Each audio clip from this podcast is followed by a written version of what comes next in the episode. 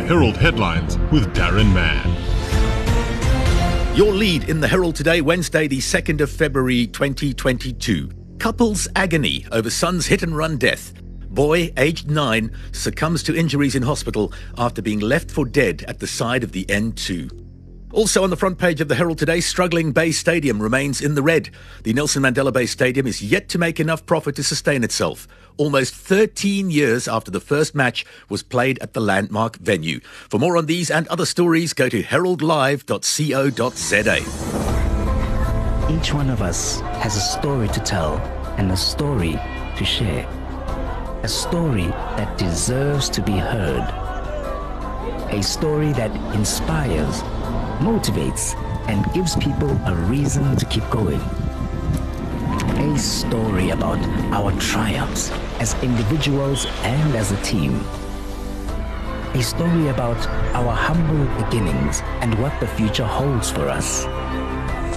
A story about our heritage and that which brings us together. It is these stories that connect us. The Herald. Whatever you live for, we live to tell that story for you. Talking COVID 19 on Behind the Herald headlines today, earlier on this week, President Cyril Ramaphosa announcing a relaxation of the rules and regulations regarding lockdown for COVID 19. Amongst the change regulations are those who test positive with no symptoms do not have to isolate.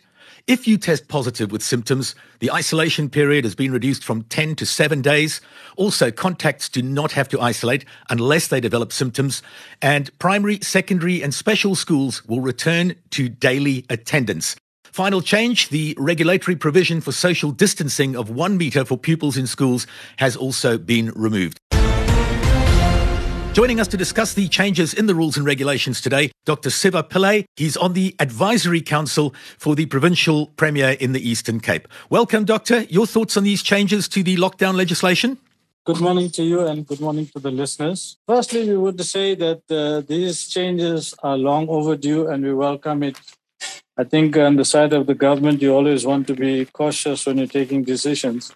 But I think that these decisions were overdue and uh, we really welcome it and we welcome going back to as close as normal as possible. Are these changes pretty much what you at provincial level advised the Eastern Cape Premier to go along with?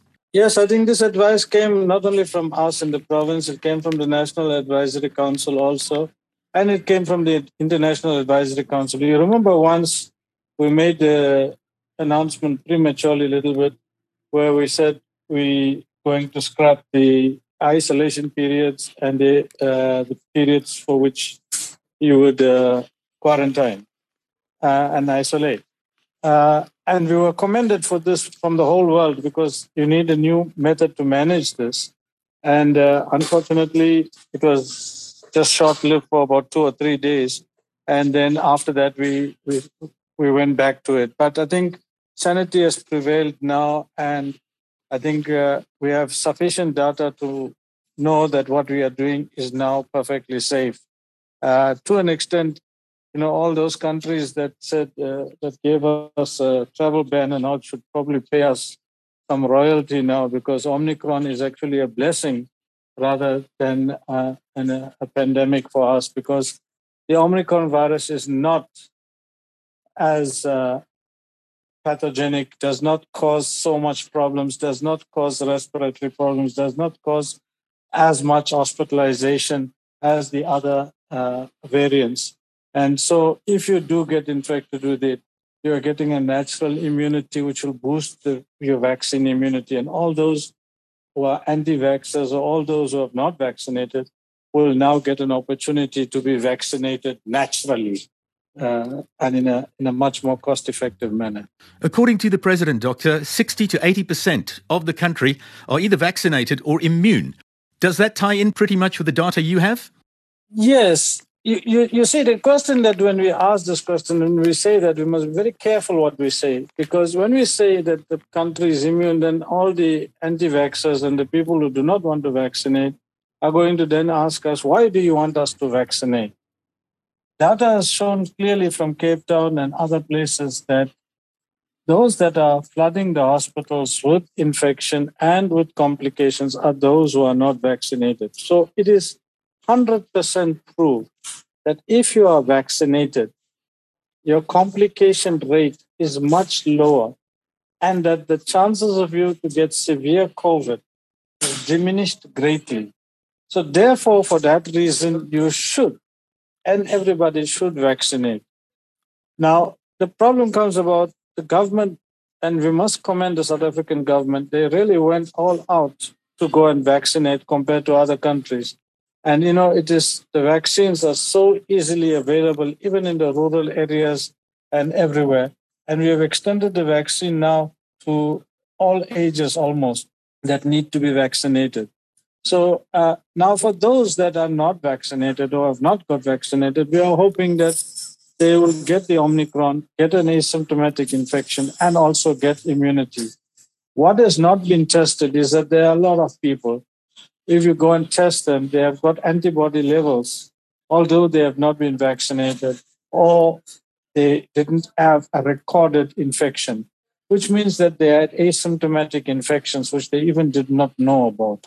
And so, therefore, with, the, with this particular strain of Omicron and the fourth wave, we are quite safe to say that we can open up things and we can rely on the natural immunity of people and the vaccination that has taken place.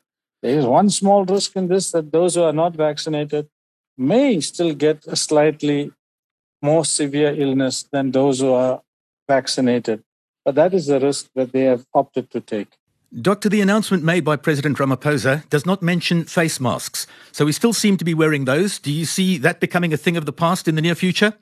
Well, face masks are still there because, for one simple reason, is that you must not forget that we still have within the community a whole lot of immunocompromised patients.